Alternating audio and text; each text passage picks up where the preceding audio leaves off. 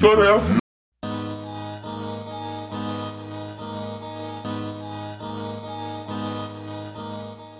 Este podcast é para aqueles que buscam conhecimento histórico, seja como conteúdo complementar do Enem, seja como fonte de novos conhecimentos, para formar e informar os ouvintes. Então vem comigo. Olá, seja bem-vinda e bem-vindo ao podcast Histórias Avessas. Neste episódio, iremos remontar o início da história da região da Pampulha, quais os sentidos de se criar uma lagoa artificial numa área afastada da, entre aspas, cidade e de que maneira vemos atualmente o projeto inacabado de lagoa. Antes de ser uma lagoa e sequer uma região, onde hoje existe Pampulha era o arraial de Santo Antônio da Pampulha, também conhecido como Arraial da Pampulha, que era uma formação de antigas fazendas. Em tempos mais remotos, era uma região com abundância de água, pelos diversos córregos que cruzam as planícies, que proporcionava a ocupação de pessoas. Os córregos e os rios ainda estão lá, porém alguns deles sumiram na urbanização do espaço, sejam eles tampados pela urbanização da cidade, para a construção de avenidas, sejam eles pelo secamento, que muitos córregos sumiram com a devastação da biodiversidade do espaço. O nome Pampulha vem de um desses córregos que cercavam a região. É uma referência a um bairro de Lisboa, onde viviam as pessoas que vieram para o Brasil e ocuparam este espaço. Atualmente, esse bairro em Lisboa não existe mais, ficando a referência do bairro apenas a uma rua chamada Calçada da Pampulha. A Pampulha era considerada zona rural da cidade nos anos de 1930, pois a cidade de Belo Horizonte se considerava apenas dentro do território da Avenida do Contorno, caracterizando-se a região central e alguns bairros no entorno tinham sido aprovados. Inicialmente, o que seria considerado cidade era dentro da Contorno e no entorno teria a zona suburbana, que seria próxima ao centro, e a zona rural, onde ficava a Pampulha. A partir de 1930, então, as administrações da cidade decidem considerar a ocupação de outras regiões, já que o projeto da cidade planejada, de certa forma, havia fracassado, uma vez que a parte central era esvaziada, com algumas casas e vários lotes ainda sem ocupação. Então existe-se o mito da cidade planejada que todo mundo ocupou a cidade planejada e as pessoas preferiam ocupar a zona suburbana e rural por menos exigências financeiras, arquitetônicas dentro da região central. Só podiam ter casas com certo tipo de arquitetura. Então, todas essas coisas afugentaram as pessoas do centro da cidade. E, claro, o terreno era muito mais caro no centro do que na zona suburbana e rural. No ano de 1933 é construído um campo de aviação para uso militar, que se tornou depois o aeroporto da Pampulha, que recebe o nome de Carlos Drummond de Andrade e foram aprovados dois bairros na região, São Luís e São Bernardo. Tornaremos a falar dos bairros dessa região mais tarde. A primeira grande obra nessa região foi o represamento do Ribeirão da Pampulha, construindo uma barragem próxima ao campo de aviação e solucionando um problema da cidade, que era o fornecimento de água. No projeto também era proposto que servisse de um lago para esportes aquáticos para isso, no entanto, várias pessoas foram retiradas de suas casas para o empreendimento do prefeito Otacílio Negrão de Lima e os terrenos foram desapropriados. Em todas as fontes consultadas, não se tem nenhum vestígio histórico sobre essas populações que ali viviam. Para onde será que foram? O que fizeram para continuar com a sua subsistência? Será que grandes latifundiários foram afetados? A resposta para essa última pergunta eu tenho: nenhum. Em relação a essas populações, assim como aquelas que viviam no Curral del Rei, como era chamado o povoado antes da transferência da capital para Belo Horizonte, dificilmente saberemos alguma informação, pois todos os seus relatos escritos foram perdidos e as fontes orais já não estão aqui para contar essa história para a gente. Só em 1940, no entanto, é que começa um processo de ocupação investido pelo município de Belo Horizonte, na figura de Juscelino Kubitschek, que foi um prefeito nomeado pelo governador interventor Benedito Valadares. Olha que curioso, o primeiro cargo majoritário que Juscelino ocupa, que é a prefeitura que estava se tornando uma grande cidade, ele não foi eleito. Ele foi nomeado porque estávamos dentro do Estado Novo, de Getúlio Vargas. JK continuou parte do projeto do ex-prefeito Otacílio Negrão de Lima, introduzindo parte do que ficou conhecido como desenvolvimentismo de Juscelino, que era marcado por muitas obras de infraestrutura e abertura da economia para o mercado financeiro pelas bandas de BH, ele abriu avenidas, canalizou córregos e bairros foram criados. Em 1937, o ainda prefeito Negrão de Lima tinha mandado pavimentar as ruas principais da região e criou muros artísticos em frente às casas, substituindo a cerca e o arame. Ou seja, o antigo prefeito Otacílio Negrão de Lima tinha começado uma parte da modernização, mas não era aquela modernização com afinco que JK trouxe para Belo Horizonte e para o Brasil uma ideia muito própria dos anos 50 no Brasil, que era a modernização dos seus prédios, das suas cidades e tudo mais. A Pampulha, para o Juscelino, seria um grande centro de lazer e turismo para gerar renda para a capital. Veja o que o próprio prefeito diz sobre a criação da região. Abre aspas. A Pampulha era uma imposição do progresso da capital, traduzido no crescimento constante da área edificada e na projeção vertical das construções, quando os arranha-céus vieram substituir casas velhas e sem conforto. Fecha aspas. Então aqui podemos ver que a intenção de Juscelino Kubitschek não era, de certa forma, manter um aspecto rural na região, muito pelo contrário, ele queria que a região fosse intensamente ocupada. A região recebeu investimentos num volume altíssimo e foram projetadas construções para compor o cenário econômico e arquitetônico, como um cassino, uma casa do baile, o Yacht Golf Club, a estação de tratamento de água, um posto médico e um posto policial. Outras construções estavam no projeto, como fazer um parque e um hotel. Foram edificadas residências num novo pacto com o ambiente, que pudesse juntar o conjunto urbanístico com a paisagem do lugar. Até o presente, a Pampulha é composta somente por residências de luxo e por nenhum prédio com mais de dois andares e a intenção do prefeito era justamente criar essa região diferente, que seria modelo para outros empreendimentos. A construção desse projeto de região começou em 1942 e foi entregue em maio de 1943, mesmo sem estar completamente finalizada, e teve a presença do presidente da República, àquela época ainda Getúlio Vargas e seu Estado Novo. Oscar Niemeyer foi o responsável pelo projeto, convidando outros paisagistas e artistas, como Cândido Portinari e Roberto Burlemax. Um detalhe curioso é que o projeto da Pampulha foi entregue inacabado, né? Prova de que essa criação de regiões serviu mais para um marketing político do que propriamente para beneficiar as populações locais do entorno, porque também, se você não se recorda, Brasília foi entregue sem estar completamente pronta e a capital só mudou alguns anos depois que ela foi inaugurada. Então, repetiu-se em Brasília o que já havia acontecido aqui e o que acontece com muitas obras no Brasil que são entregues somente para o marketing político.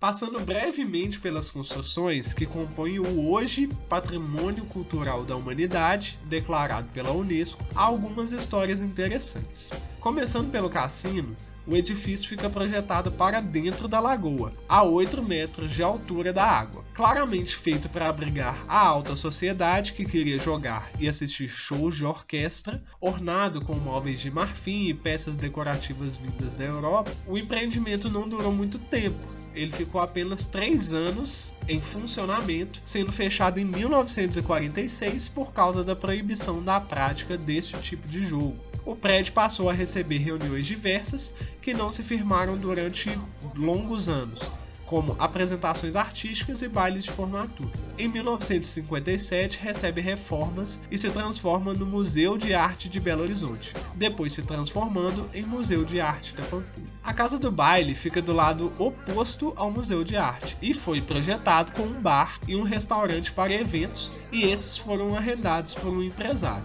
Também foi criado um salão com 300 metros quadrados para dançar, com as paredes de vidro para apreciação do paisagismo externo. Com o fechamento do cassino, as atividades por lá também sofrem e existe funcionamento até 1948. Depois é retomado pela prefeitura, fechado e se torna um depósito, e depois ainda vira um restaurante arrendado por particulares. Em 2002, o espaço é reinaugurado como uma unidade da Secretaria Municipal de Cultura, funcionando o Centro de Referência de Urbanismo, Arquitetura e Design. Já o Yacht Golf Club foi criado com o intuito de ser um lugar de práticas esportivas, principalmente vela e remo, sendo adquirida uma frota de barcos para a prática do remo. Em 1944, acontece um evento chamado de Regatas Governador Valadares, impulsionado possivelmente pelo próprio governador. Depois foram feitas quadras de tênis e basquete e uma piscina moderna foi construída, com iluminação interna e aparelhos de filtração e tratamento da água. Um projeto público, não é? Será que pessoas comuns frequentavam esses espaços? Logo depois, na década de 1960, o iate é privatizado e passa a se chamar Iate Tênis Clube. Um detalhe interessante vem após a privatização. O clube fez uma construção irregular em uma ampliação que tomou parte da lagoa. Até hoje, mesmo após a prefeitura pedir a demolição do local, não há nenhuma resposta em relação ao projeto irregular.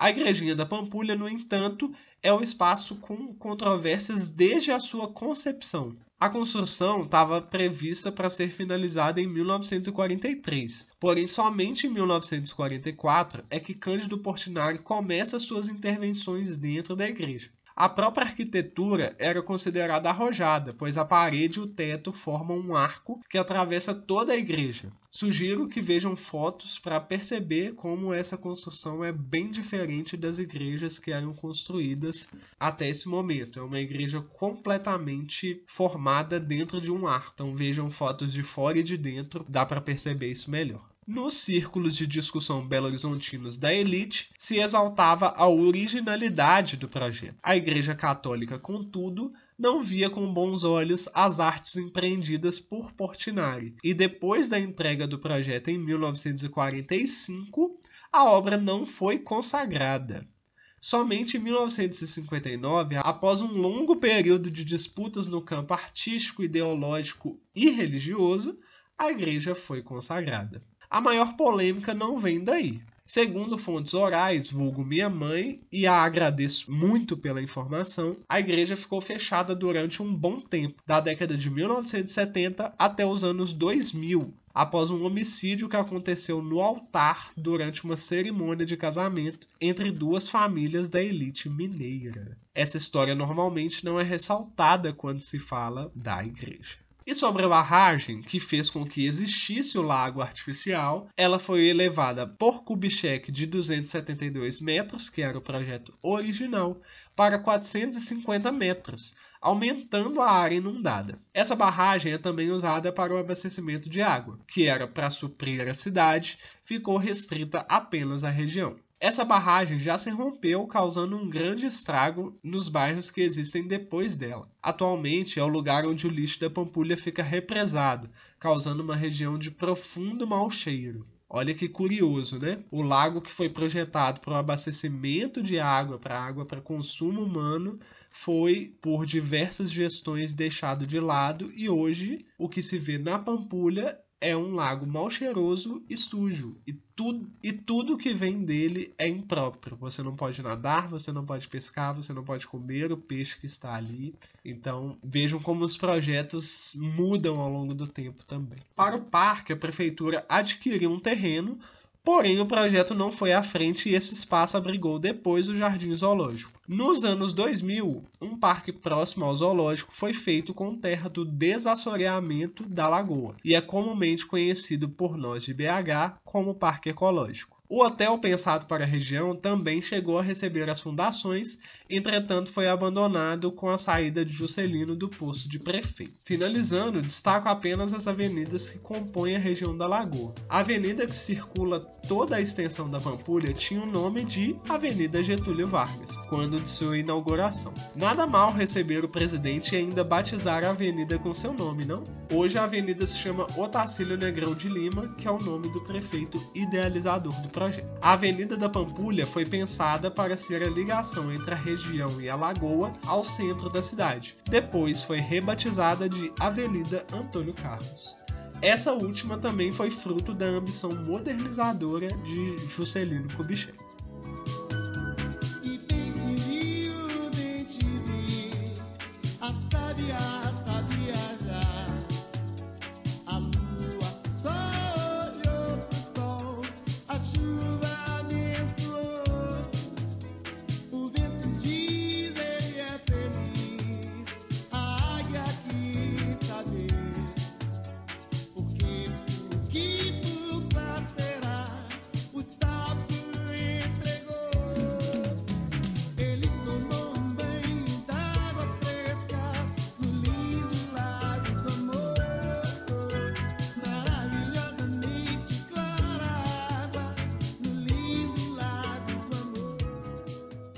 Depois desse histórico, podemos afirmar que a Pampulha é um projeto que deu errado?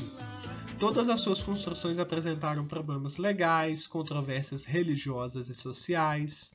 De certa forma, tendo a acreditar nessa abordagem, mas com ressalvas, pois a segunda parte dessa história tem a ver com os bairros.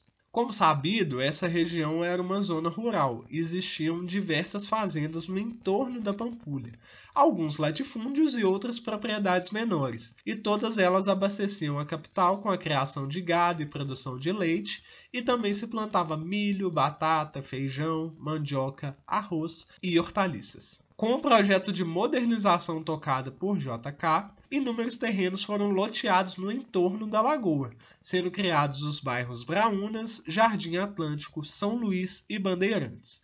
Lembra qual era a exigência feita às construções da Pampulha? Pois é, elas tinham que compor o cenário paisagístico e somente a elite poderia dispor de muito dinheiro para construir as residências luxuosas que JK queria. Os lotes tinham mil metros quadrados e eram bastante caros, o que dificultou a ocupação até pelo menos 1970. Esses bairros, até nos dias de hoje, são ocupados por pessoas da elite. Tudo que era construído próximo à região valorizava ainda mais os imóveis e lotes, e não foi diferente com a construção do zoológico em 1959 e com o Mineirão em 1965.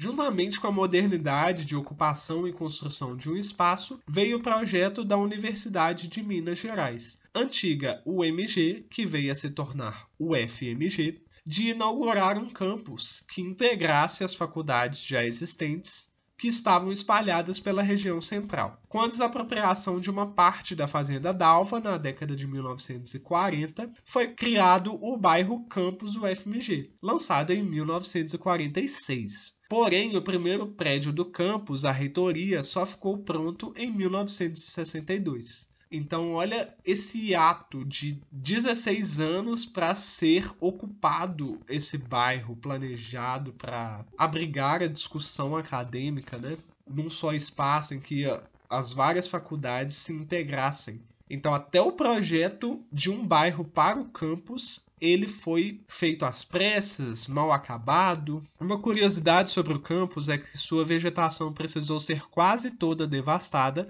para dar lugar às vias de dentro do bairro, exceto uma região que já era uma mata preservada, toda a vegetação que existe hoje no campus UFMG, ela é toda plantada.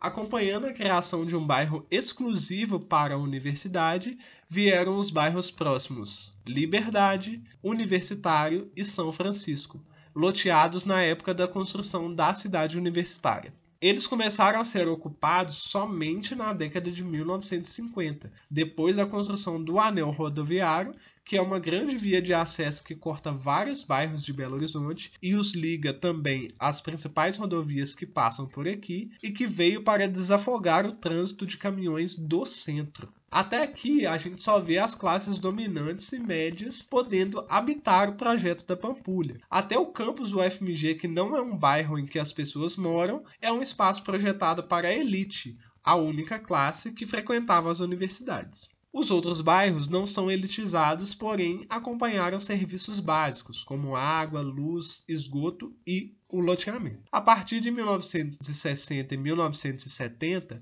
os antigos latifúndios começaram a se desmembrar e foram loteados, sendo aproveitados lotes de 360 metros quadrados para regiões consideradas bairro e 300 metros quadrados considerando-se vilas, bem diferente da composição dos lotes no entorno da lagoa. Há essa divergência entre vilas e bairros, inclusive entre os moradores, ressaltado por fonte oral a qual posso consultar, vulgo meu pai, a quem também agradeço pela informação, que, de certa maneira, menosprezavam aqueles que moravam nas vilas, ou seja, percebe-se uma tensão até entre os moradores de vilas e bairros. Pequenas diferenças entre pessoas que se pareciam de certa forma eram capazes de levantar discussões ainda sobre o espaço.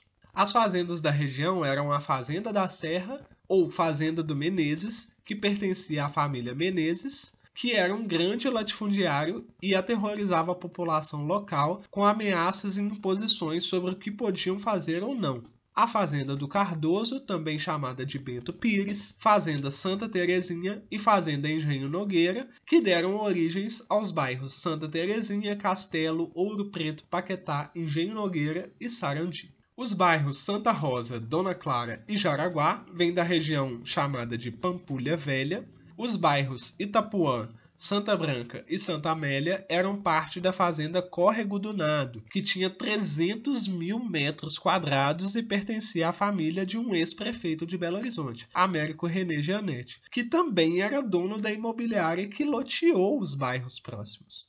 Coincidência, não? É, acho que não. Esses bairros foram abastecidos com os recursos modernizadores para a vida urbana, como pavimentação, água, luz, esgoto, e percebe-se uma ordenação na composição das ruas e avenidas, dos comércios e das casas, com construções mais adequadas às classes médias e classes mais baixas. Mais recentemente, durante as décadas de 1980 e 1990, se consolidaram os últimos bairros da regional, porém com aspectos bem diferentes daqueles que constituíram a região. O processo de ocupação dessas regiões foi bastante irregular e desordenado, tendo o poder municipal dificuldade depois para regularizar as construções, que muitas vezes eram feitas em local de risco, como barrancos e na beira de córregos. Então, toda a preocupação existente no início da ocupação, que era uma preocupação voltada mais a terrenos caros e a elite, do que foi existente nas décadas seguintes, de ainda muita ocupação na região. Esses últimos bairros são Suzana, Confisco, Garças, Xangri-Lá, Trevo e Nova Pampulha. As condições desses bairros se devem ao alto crescimento demográfico da cidade no fim dos anos 80 que impôs às pessoas que ocupassem terras não legalizadas, ou quando a prefeitura autorizava a ocupação, os moradores precisavam construir um bairro, como é o caso do confisco. Na época, mais de 30 famílias de moradores deste bairro receberam o benefício de um programa estadual que financiava materiais de construção, mas o bairro acabou tendo que se formar por seus próprios moradores. Mais uma vez, vemos a preocupação que era de ornar o espaço da Pampulha não era uma preocupação de se construir um bairro nas regiões mais afastadas. Além disso, como o bairro é limítrofe entre a cidade de Belo Horizonte e de Contagem, havia uma disputa sobre de qual cidade era o bairro. E a verdade é que as duas cidades não queriam assumir o bairro por ser considerado um, entre aspas, problema. O processo de ocupação do território não foi nada regular, e muito menos planejado ou modernizador por não considerar as diversas outras populações que moravam ali anteriormente ou aquelas que ficam à margem do processo. Na orla da lagoa, casas luxuosas e planejadas. Distante da lagoa, terrenos irregulares e com pouca infraestrutura. Há uma percepção de que a lagoa irradia as mudanças. Porém, quanto mais próxima dela, mais recursos existem. E quando vai se distanciando daquele lago, as vantagens e investimento vão se esvaindo e tudo vai ficando mais precário. Percebe o motivo pelo qual podemos falar de um projeto inacabado ou podemos dizer um projeto para a elite. Espero que essa pequena grande análise sobre a região possa ter te ajudado a entender os motivos da criação de um novo centro urbano na cidade planejada e para quem serviu esse projeto. Você me ouve no próximo episódio. Até a próxima. Tchau.